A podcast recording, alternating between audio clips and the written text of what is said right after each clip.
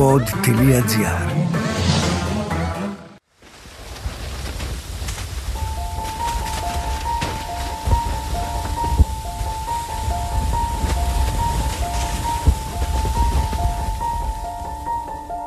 Δεν θυμάμαι πόσο χρόνο έχει περάσει από τη στιγμή που έχω ξεκινήσει από πάνω. Νομίζω γύρω στα δύο λεπτά. Και ευτυχώς, έτσι όπως χτύπησε η χιονοστιβάδα τον Λάζαρο και τον έξι πάνω στα δέντρα, του έσπασε το σανίδι και προεξήχε το κάτω μέρος του σανιδιού του που για καλή μαστική ήταν λαχανή φωσφοριζέ. Με το που το βλέπω αυτό το πράγμα, αρχίζω να φωνάζω το όνομά του, δεν παίρνω καμία απάντηση και όσο πηγαίνω πιο κοντά, το θέαμα είναι πολύ σκληρό. Βλέπω το σανίδι έχει σπάσει τη μέση, στα τέσσερα βασικά έχει σπάσει και ένα μεγάλο λόφο από χιόνι και ίσα ίσα από κάτω να βλέπω το χέρι του Λάζαρ και γύρω γύρω αίματα.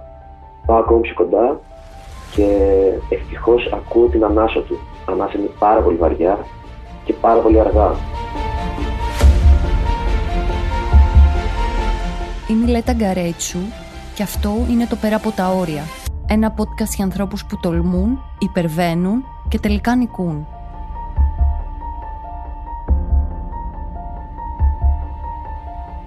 Υπήρχαν πάρα πολλά σημάδια που έλεγαν ότι είναι μια επικίνδυνη μέρα, αλλά ταυτόχρονα βάζαμε το θέλω και την πόρωσή μας πάνω από τα σημάδια που μας έδινε ο καιρός και το βουνό. Που ήταν το τραγικό λάθος, συν το ένα επιπλέον τραγικό λάθος, είναι ότι σταμάτησα σε πάρα πολύ λάθος σημείο. Αν σταματούσα λίγο πιο κάτω ή λίγο πιο αριστερά, πιο ψηλά ή τερμάτιζα την πλαγιά τέρμα κάτω, δεν θα γινόταν τίποτα. Η χιονοστιβάδα φυσικά θα συνέβαινε, αλλά δεν θα γινόταν ό,τι έγινε. Σε αυτό το επεισόδιο θα ακούσετε μια αφήγηση βγαλμένη από τα βουνά. Είναι Παρασκευή, 22 Ιανουαρίου του 2021. Η χώρα μας βιώνει τη δεύτερη καραντίνα. Μια παρέα φίλων με αρκετά μεγάλη εμπειρία στα βουνά και στις χειμερινές συνθήκες αποφασίζει να επισκεφτεί το χιονοδρομικό κέντρο Βασιλίτσας το οποίο είναι κλειστό λόγω του κορονοϊού. Το πλάνο τους να ανεβούν πεζοπορώντας το βουνό και να το κατέβουν με τα σανίδια του snowboard. Ο Ανδρέας Μιτσιούλης είναι ήδη στο βουνό, όπου και περνάει σε ένα σπίτι την καραντίνα. Η υπόλοιπη παρέα φτάνει το βράδυ της Παρασκευής. Ξημερώνει Σάββατο, 23 Ιανουαρίου. Μια ξαφνική κακοκαιρία δεν θα επιτρέψει στην παρέα να βγει στο βουνό. Θα μείνουν στο σπίτι, όπου και θα δοκιμάζουν τους εξοπλισμούς που μόλις παρέλαβαν. Θα ασχοληθούν με το νέο τους Σάρβα, δηλαδή το όργανο αναζήτησης θυμάτων σε περίπτωση χιονοστιβάδας και θα χαζεύουν το βουνό από το παράθυρο περιμένοντας με ανυπομονησία το επόμενο πρωί. Το ημερολόγιο γράφει Κυριακή 24 Ιανουαρίου. Βρισκόμαστε στην καρδιά της Πίνδου, στο βορειοδυτικό τμήμα του νομού Γρεβενών. Η παρέα θα βγει στο βουνό. Κανείς τους δεν φαντάζεται τι πρόκειται να συμβεί λίγες ώρες μετά. Παρακάτω θα ακούσετε τον Ανδρέα Μιτσιούλη και τον Λάζαρο Κοτακίδης Γιάλτο να φυγούνται τα όσα βίωσαν εκείνη τη μέρα στο βουνό, όταν ξαφνικά ο Λάζαρος χτυπήθηκε από χιονοστιβάδα. Η ιστορία μας ξεκινάει από το πρωινό εκείνης της μέρας. Ακούμε το Λάζαρο, 29 ετών.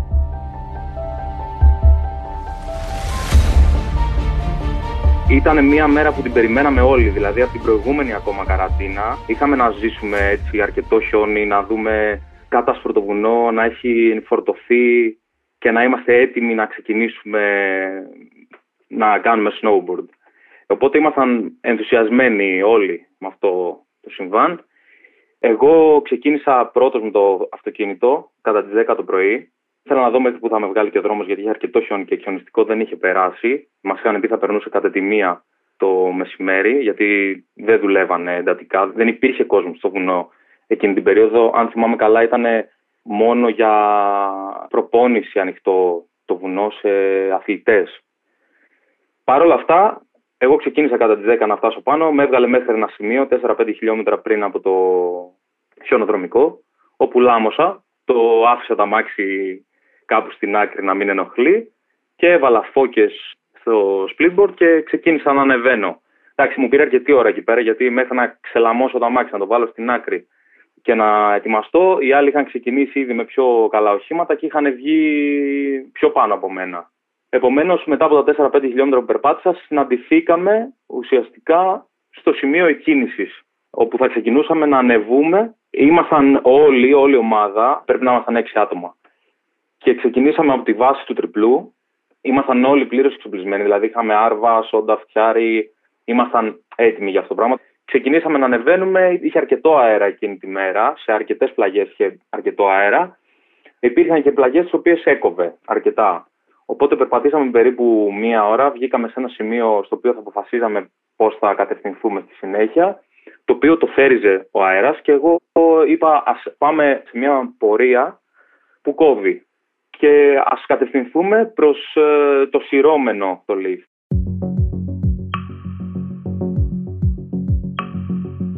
Η ΚΑΠΑ 2 της Βασιλίτσας που θα ακούσετε παρακάτω είναι μια πλαγιά με πολύ απότομη κλίση. Λόγω του προσανατολισμού της μαζεύει πολύ χιόνι και σε εξαιρετική ποιότητα. Ταυτόχρονα έχει πολλά σημεία για αυτό που στο βουνό αποκαλούμε παιχνίδι, όπως βράχια για drops και φυσικά αλματάκια. Έτσι έγινε τέλος πάντων. Περπατήσαμε ακόμα περίπου μία ώρα και σταματήσαμε εκ νέου για μία στάση πούμε, και διάλειμμα περίπου κάτω από εκεί που ξεκινάει η ανηφόρα για να φτάσει στο σειρώμενο, όπου και συζητήσαμε το τι θα κάνουμε.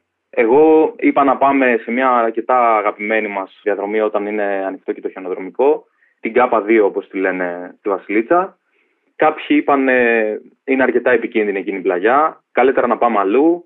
Εγώ επέμενα να πάμε εκεί πέρα. Ομολογώ ότι είναι η αγαπημένη μου πλαγιά στη Βασιλίτσα. Όσο δουλεύει δηλαδή και το χιονοδρομικό, είναι top. Εκεί θέλω να είμαι συνέχεια. Έχει αρκετό χιόνι συνέχεια, έχει ωραία κλίση.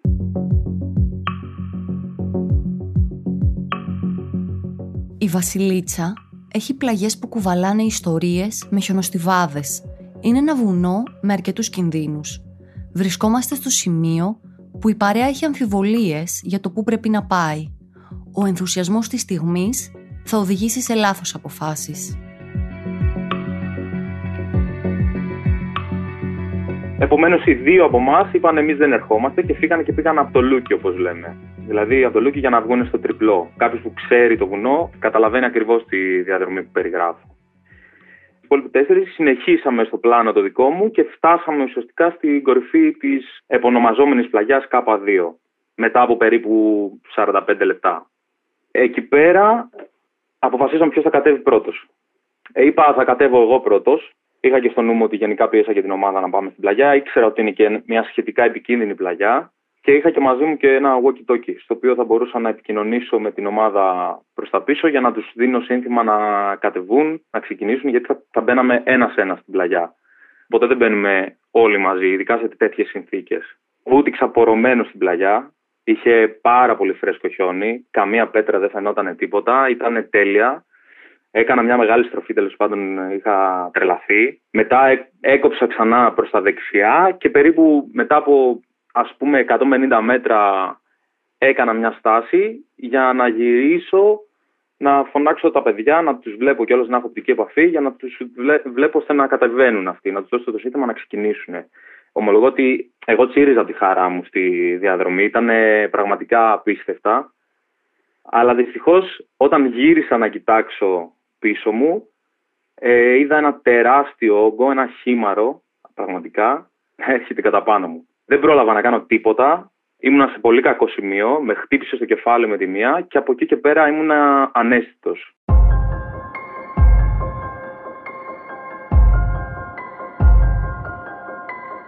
Μόνο το 20% των χιονοστιβάδων δημιουργείται από φυσική εξέλιξη. Το υπόλοιπο 80% δημιουργείται από σκιέρ ορειβάτες και γενικά άτομα και ομάδες που κινούνται στο βουνό. Από τη στιγμή που κάποιος εμπλακεί σε χιονοστιβάδα, η σύντροφή του και ο κατάλληλος εξοπλισμός είναι αυτά τα οποία μπορούν να τον σώσουν. Θα πρέπει να γνωρίζετε πως μόλις το θύμα πλακωθεί από τη χιονοστιβάδα, υπάρχει περιορισμένος χρόνος για να σωθεί και αυτός δεν ξεπερνά τα 15 λεπτά. Ακούμε τον Αντρέα να μας περιγράφει τι βίωσε από τη στιγμή που ο φίλος του παρασύρθηκε από τη χιονοστιβάδα.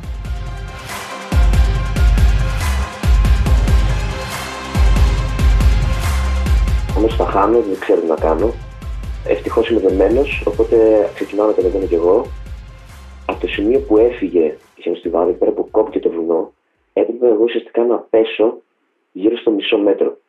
Και από κάτω ήταν όλο πάγος, δηλαδή δεν μπορούσε να τσουλήσει αυτό το πράγμα.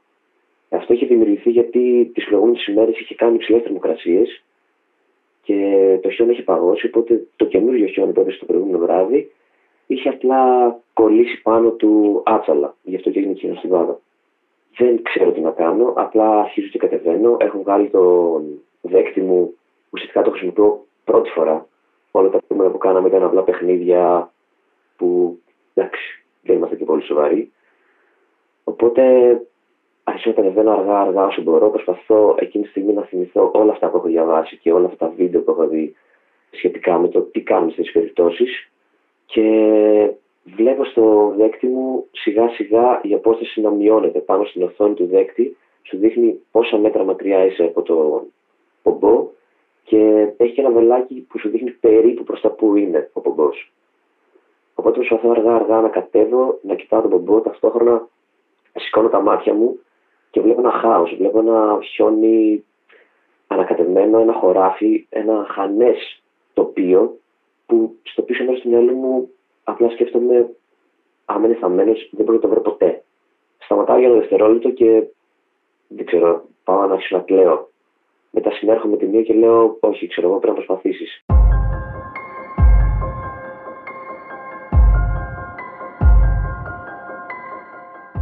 Στο βουνό, όταν συμβεί κάτι τέτοιο, η ψυχραιμία είναι αυτή που θα βοηθήσει για να βρεθεί λύση.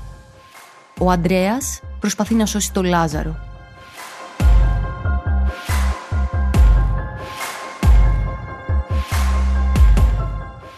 Κατεβαίνω κι άλλο, η εικόνα στην οθόνη δείχνει ακόμα μικρότερο νούμερο, δηλαδή είμαι ακόμα πιο κοντά του. Κατεβαίνω κι άλλο, κατεβαίνω κι άλλο και σε κάποια φάση αρχίζει αυτός ο ρυθμός και αυξάνεται.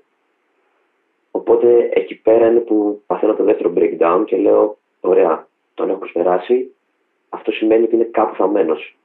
Δεν τον έχω δει. Οπότε απλά σταματάω, βάζω μια τσιρίδα και ευτυχώς εκείνη τη στιγμή η Χριστίνα, η τέρα της παρέας, που ήταν πιο πάνω, μου φωνάζει, εμένα μου δείχνει ότι είναι προς τα εκεί. Και μου δείχνει διαγώνια από εμένα, δηλαδή ανάμεσά μας. Ευτυχώς αυτή η φωνή με έκανε να συνέλθω και κοιτάω και εγώ το δέκτη μου και μου δείχνει ότι είναι προς τα πάνω. Ακριβώς και πέρα από τη Χριστίνα. Οπότε βγάζω σανίδι μου και αρχίζω να ανεβαίνω όσο πιο γρήγορα μπορώ προς τα πάνω, ψάχνοντας μήπως δω κάτι που να θυμίζει τον Λάζαρο, κάποιο σανίδι, κάποιο μπατόν, οτιδήποτε. Δεν θυμάμαι πόσο χρόνος έχει περάσει από τη στιγμή που έχω ξεκινήσει από πάνω, νομίζω γύρω στα δύο λεπτά. Και ευτυχώς έτσι όπως χτύπησε για στη τον Λάζαρο και τον έξι πάνω στα δέντρα, του έσπασε το σανίδι και προεξήχε το κάτω μέρος του σανιδιού του που για καλή μας τύχη ήταν λαχανή φωσφοριζέ. Με το που το βλέπω αυτό το πράγμα, αρχίζω και τσιρίζω εδώ είναι, εδώ είναι, το βρήκα. Και ουσιαστικά κατεβαίνει η Χριστίνα από πάνω σιγά σιγά και ανεβαίνει και ο Βαγγέλης με τα πόδια που είχε φύγει αρκετά πιο κάτω από μένα. Αρχίζω να φωνάζω το όνομά του, δεν παίρνω καμία απάντηση και όσο πηγαίνω πιο κοντά, το θέαμα είναι πολύ σκληρό.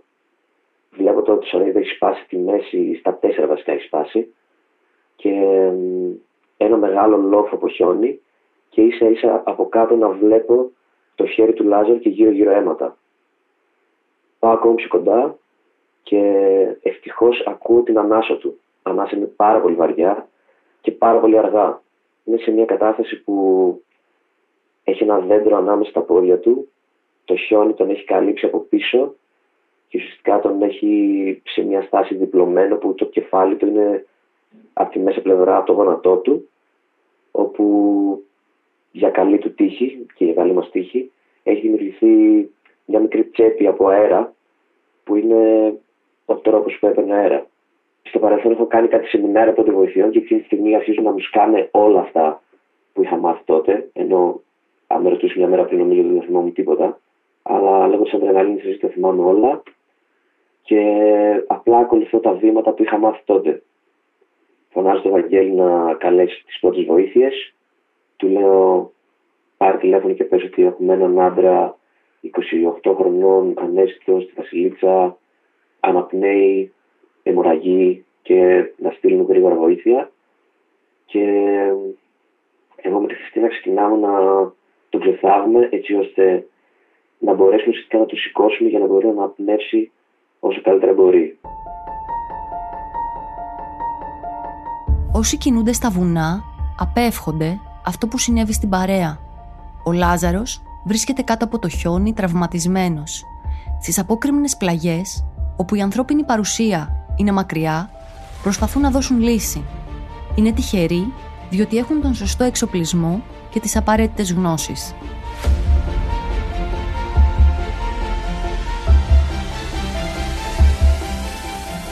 Αυτό το ξεφράγουμε, ο Λάζαρος δεν έχει ξεσφίσει του. Ακούμε την αναμνόη του να είναι αργή και βαριά και προσπαθούμε να το ξυπνήσουμε. Αυτό τον έχουμε βάλει να ξαπλώσει. Πάντα προσπαθώντας να μην το μετακινήσουμε πολύ, γιατί το κεφάλι του είναι μέσα στα αίματα και φαίνεται ότι έχει χτυπήσει πολύ άσχημα εκεί πέρα.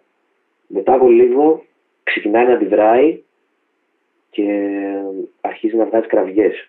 Δεν μπορεί να ανοίξει το μάτι, ανοίγει μόνο το ένα και το βλέμμα του πραγματικά χάνεται. Δηλαδή βγάζει μια τσιρίδα και με τη μία είναι σαν να λιποθυμάει με τη μία.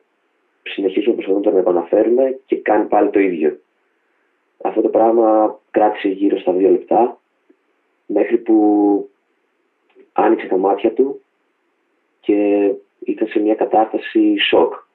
Προσπαθούσε να σηκωθεί, προσπαθούσε να περπατήσει, προσπαθούσε να, να κουνήσει τα άκρα του και ταυτόχρονα μας κοιτούσε αλλά φαίνονταν ότι δεν καταλαβαίνει πού είμαστε, ποιοι είμαστε και τι σημαίνει γύρω του. Ταυτόχρονα μιλάει ο Ευαγγέλης με τις πρώτες βοήθειες, επικρατεί ένα χάος, δεν βγάζουμε συνεννόηση και για καλή μας τύχη οι πρώτες βοήθειες, το κέντρο που καλέσαμε, επικοινωνεί με τους υπαλλήλους του Γενικού Κέντρου που τυχαία βρισκόντουσαν εκεί πέρα. Αμέσως με παίρνει ο Βαγγέλης ο διασώσης του Γενικού και μου λέει πού είστε ακριβώς ε, για να έρθουμε να σας ε, πάρουμε. Το εξηγώ και ξεκινάει τώρα μια επιχείρηση να έρθει να μας βρουν και εμείς να προσπαθήσουμε να συνεφέρουμε τον Λάζαρο μέχρι να τις αισθήσεις του και να καταλάβουμε τι καταλαβαίνει και τι όχι. Ο Λάζαρος ήταν σε κατάσταση σοκ. Προσπαθούσαμε να τον κρατήσουμε ζεστό. Του είχαμε βάλει μια κουβέρτα που είχαμε μαζί μας την οποία την έπαιρνε και την έσκιζε. Τον είχαμε βάλει κάτω και απλά ξαπλώναμε πάνω του. Προσπαθούσαμε να τον κάνουμε να μην κουνιέται και μας χτυπούσε και μας δίνει μπουνιές και τσίριζε. Και όλο αυτό δεν ξέρω πόση ώρα κράτησε. Για μένα μου φάνηκε μια αιωνιότητα. Το μόνο που σκεφτόμουν είναι ότι εντάξει, επικοινωνεί, κουνάει τα χέρια του, κουνάει τα πόδια του και ότι ας ελπίσουμε ότι όλα θα πάνε καλά. Μετά από κάποια ώρα ε, άρχισε να ηρεμεί, αλλά αυτό δεν ήταν καλό γιατί έπεσε τη θερμοκρασία του. Τέλος πάντων, σε κάποια στιγμή ήρθαμε διασώστες με το ρατράκ που όμως δεν μπορούσε να φτάσει στο σημείο που ήταν ο Λάζαρος. Οπότε έπρεπε να κατέβει κάποιος να βοηθήσει του διασώσει που ήταν δύο άτομα για να ανεβάσουν το φορείο και να τον κατεβάσουμε ώστε να φύγει με το ρατράκι να πάει και πέρα από τον περίμετρο στον εφόρο, δηλαδή στο μεγάλο πάρκινγκ. Εντάξει, το να ανεβείς με ένα φορείο όλη αυτή την κάθε πλαγιά ήταν από τα πιο δύσκολα πράγματα που έχω κάνει και ήξερα ότι έπρεπε να βιαστώ, ταυτόχρονα δεν είχα ανάσα να το κάνω. Όλοι γλιστρούσαμε, σταγόμασταν με στο χιόνι και απλά έλεγα μέσα μου ότι κάτω όσο πιο γρήγορα μπορεί. Πρέπει ακόμα και το δευτερόλεπτο δηλαδή μετράει αυτή τη στιγμή. Φτάσαμε πάνω και από εκεί πέρα πήρε τα ενία ο Βαγγέλης ο διασώστης, άρχισε να του παρέχει τις πρώτες βοήθειες και αυτός. Τον βάλαμε πάνω στο φορείο, τον κατεβάσαμε σιγά σιγά, τον φορτώσαμε στο ρατράκ Μαζί του πήγανε οι υπάλληλοι του και ο Βαγγέλης ο φίλος μας. Και εγώ απλά ήμουν πίσω με τη Χριστίνα για να μαζέψουν τα πράγματα και θυμάμαι να μένω με τη Χριστίνα πίσω και να είμαστε χαμένοι και οι δύο. Και να χτυπάει τηλέφωνο μου να είναι ο Βαγγέλης ο φίλος μας και να μου λέει εντάξει το βάλαμε στο στενοφόρο. Και να του λέω μίλησε, είπε κάτι, ξέρω γιατί μέχρι την στιγμή δεν είχε πει τίποτα, δεν είχε πει κάποια κουβέντα ούτε το όνομά μας, ούτε το όνομά του, ούτε μια λέξη. Το ρωτούσα αν είναι καλά και δεν απαντούσε. Και μου λέει, τον ρώτησε, είσαι καλά; Στο ασθενοφόρο, ο Λάζαρος άρχισε να συνέρχεται από το σοκ. Ήταν τραυματισμένο στο κεφάλι και στο μάτι. Η τύχη όμως ήταν με το μέρος του και δεν έπαθε τίποτα παραπάνω.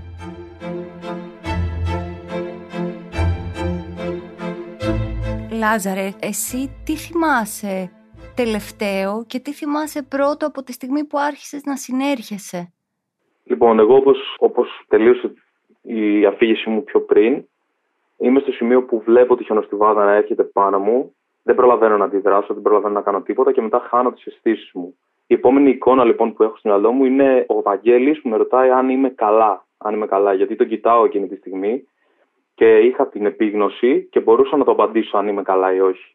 Θυμάμαι να τον κοιτάω και να του γνέφω το κεφάλι. Μετά ξανά έκλεισα τα μάτια μου εκεί πέρα και μετά θυμάμαι να ανοίγω ξανά τα μάτια μου μέσα στο ασθενοφόρο. Αν θυμάμαι σωστά, ο Βαγγέλης με ρώτησε αν είμαι καλά πριν μπω στο ασθενοφόρο. Θυμάμαι να τον κοιτάω και να μου λέει όλα καλά θα πάνε, να προσπαθεί να μου φτιάξει τη διάθεση, να χαμογελάω και να κοιμάμαι μετά. Γιατί και αυτός μου έλεγε ξεκουράσου τώρα, είναι όλα καλά. Και εκεί πέρα νομίζω κοιμήθηκα.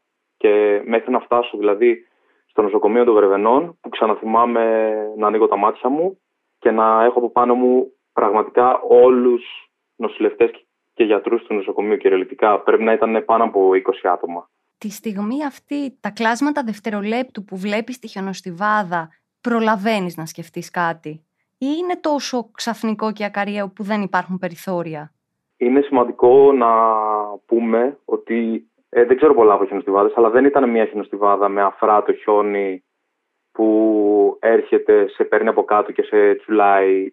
Ήταν ένα πράγμα πολύ άγριο και κομμάτια πάγου μεγάλα μέσα. Είχε πολύ ορμή, πολύ μάζα. Δεν υπήρχε δυνατότητα να σκεφτώ κάτι, να προλάβω να σκεφτώ κάτι από τη στιγμή που με χτύπησε και μετά. Μέχρι να με χτυπήσει, το μόνο που πρόλαβα να σκεφτώ είναι απλά να βρίσω αυτό. Είπα μια λέξη και δεν πρόλαβα να κάνω κάτι άλλο. Ήταν και πολύ κακό το σημείο που καθόμουν. Ζητάω από τον Αντρέα να μου πει τι σκέφτεται, τι αισθάνεται όταν συνειδητοποιεί ότι ο φίλος του πλακώθηκε από τη χιονοστιβάδα. Τη στιγμή που κατάλαβα ότι όντως έγινε χιονοστιβάδα και ότι ο Λάζαρος βρίσκεται κάπου εκεί μέσα, το πρώτο πράγμα που σκέφτηκα είναι ότι πέθανε βασικά. Δεν υπάρχει πλέον. Και θυμάμαι χαρακτηριστικά να σκέφτομαι πώς θα το πω στους δικούς του ανθρώπους. Όλο αυτό την ώρα που τον έψαχνα. Δηλαδή, στο πίσω μέρος του μυαλού μου έλεγα: Ωραία, δεν θα είναι ο λάθο μαζί μας από εδώ και πέρα και τι θα πω στη μητέρα του. Δηλαδή, πού θα βρω το κουράγιο να πω αυτό το πράγμα. Και ταυτόχρονα να είναι σαν ένας άλλος αυτό που να μου λέει: Σταμάτα να σκέφτεσαι τέτοια πράγματα και ψάξω γιατί δεν ξέρεις τι έχει συμβεί. Είναι πολύ φρικιαστική η κατάσταση αυτή. Αν πάρετε τα πράγματα από την προηγούμενη μέρα ή λίγες ώρες πριν το συμβάν, υπήρχαν σημάδια ότι κάτι δεν πήγαινε καλά; Γενικά όλα τα σημάδια ήταν αρνητικά. Δηλαδή, πάντα θα κοιτάξουμε τον καιρό, πάντα θα κοιτάξουμε τον αέρα, γιατί είναι πολύ σημαντικό σε αυτές τις περιπτώσεις. Το θέμα ήταν ότι επειδή είχαμε τόσο καιρό να κάνουμε snowboard και επειδή ξέρουμε τόσο καλά, ή θεωρούσαμε ότι ξέρουμε τόσο καλά το βουνό, όλος αυτός ο ενθουσιασμός ήταν πολύ πάνω από τα σημάδια. Δηλαδή, ανεβαίναμε, ξέραμε ότι είναι επικίνδυνο και κοιτιόμασταν τον Λάζαρο και λέμε εντάξει, μόνο δεν γίνει κάτι, δεν πρόκειται υπήρχε το άγχος στο στήθος, δηλαδή πάντα υπάρχει. Αλλά ήταν αυτό σε εμάς το τύχη αποκλείεται.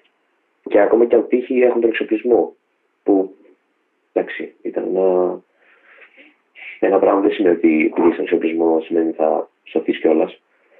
Και κάπως προσπαθούσαμε να πούμε, τουλάχιστον εγώ, έλεγα να ψέμα στον εαυτό μου ότι όλα θα πάνε καλά. Δεν μικρά σημάδια, δεν πρόκειται να συμβεί κάτι τέτοιο δεν ξέρω ο Λάζαρος πώς το σκεφτόταν, αλλά εγώ είμαι πολύ περάνω εκείνη τη στιγμή, παρόλο που έβλεπα ότι ίσως δεν πρέπει να γίνει αυτή η κατάδοση από εκεί πέρα. Λάζαρε.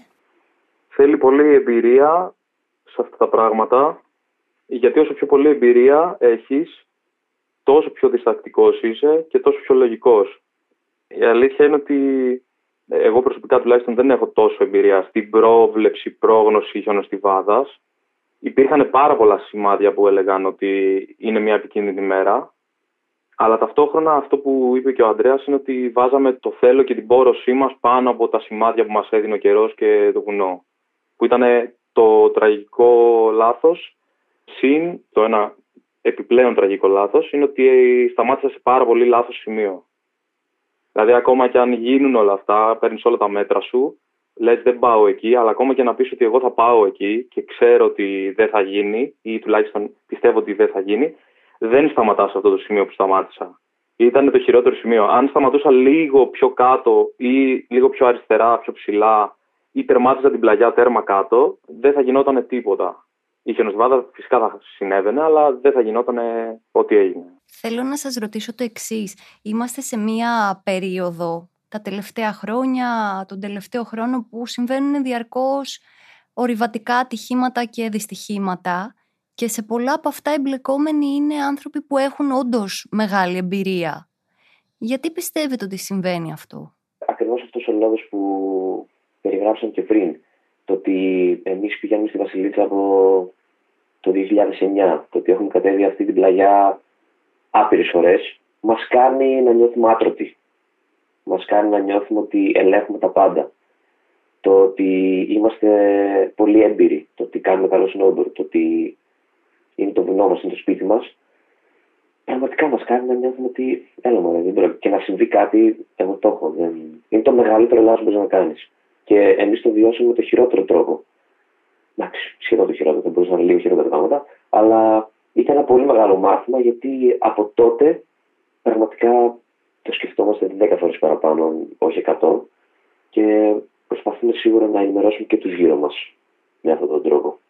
Σε νέους έτσι πορωμένους με τα βουνά που δεν έχουν και τόση εμπειρία, τι θα τους λέγατε για να γλιτώσουν από τέτοιες καταστάσεις. Γενικά είναι ένα χόμπι το οποίο ασχολείται όλο και περισσότερος κόσμος και γι' αυτό θα πρέπει να ενημερώνεται για τον καιρό, να ενημερώνεται για το πώς δημιουργείται μια γεωνιστιβάδα, να κάνει τα μαθήματα που πρέπει να κάνει και να έχει το μυαλό του πάνω από την πόρωση του να κατέβει.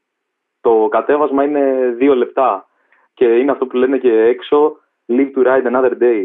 Δεν είναι κάτι άλλο. Δηλαδή θέλει πολύ συνειδητοποίηση αυτό το άθλημα. Ειδικά το ρηβατικό, έτσι την Παρασκευή που ήσασταν στο σπίτι και το Σάββατο που δεν μπορέσατε να, να βγείτε έξω λόγω καιρού, πέρναγε από το μυαλό σας ότι μπορεί να γίνει κάτι τέτοιο; Το μόνο πράγμα που σκεφτόμαστε από την Παρασκευή το Σάββατο είναι ότι άντε να χιονίσει για να ανεβούμε προς το βουνό. Δηλαδή ούτε ένα της εκατό πιθανότητα δεν δίναμε να βρισκόμαστε Κυριακή σε αυτή την κατάσταση.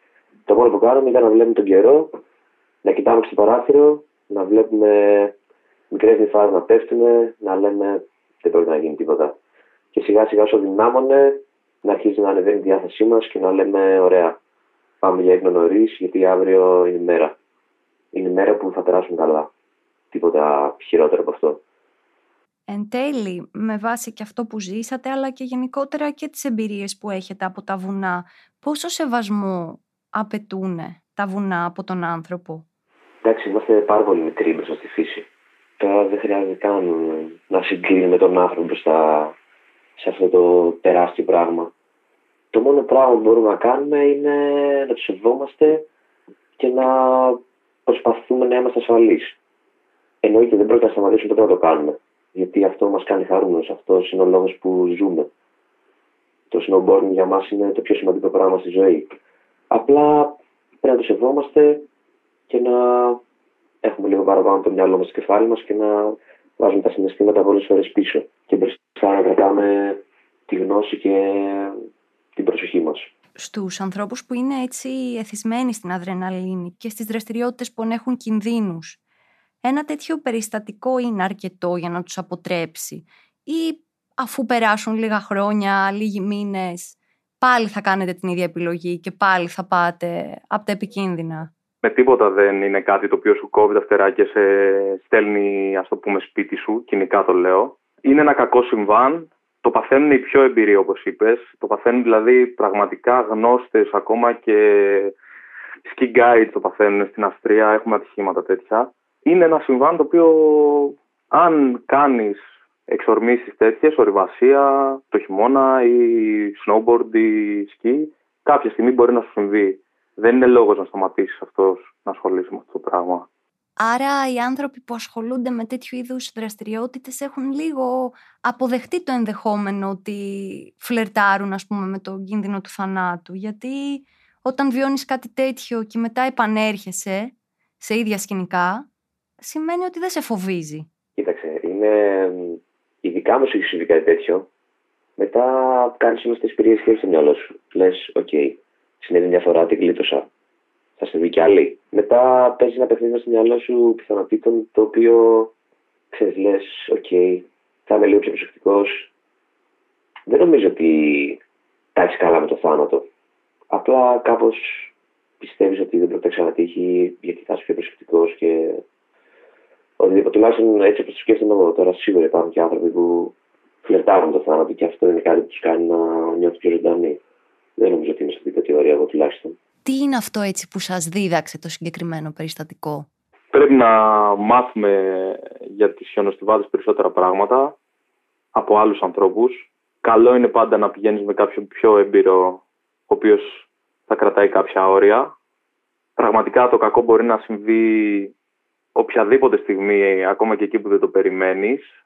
Αλλά ταυτόχρονα αυτό που συζητήσαμε και πριν, δηλαδή ότι είμαστε συμβιβασμένοι μέχρι ένα σημείο στο ότι μπορεί να συμβεί κάτι άσχημο, αλλά συνεχίζουμε να το κάνουμε και θέλουμε να συνεχίσουμε να το κάνουμε.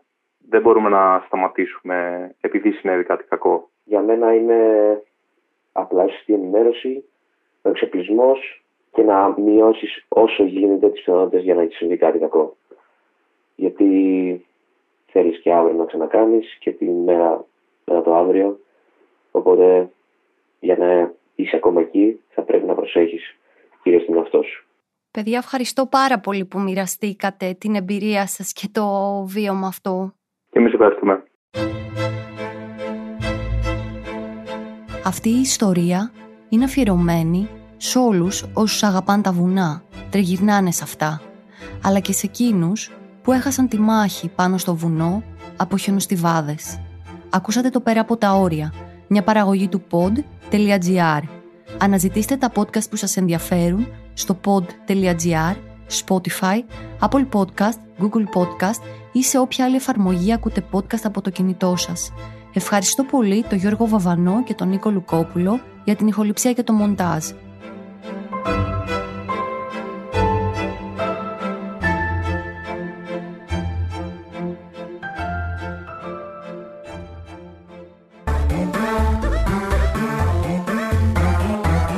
pod.gr. Το καλό να ακούγεται.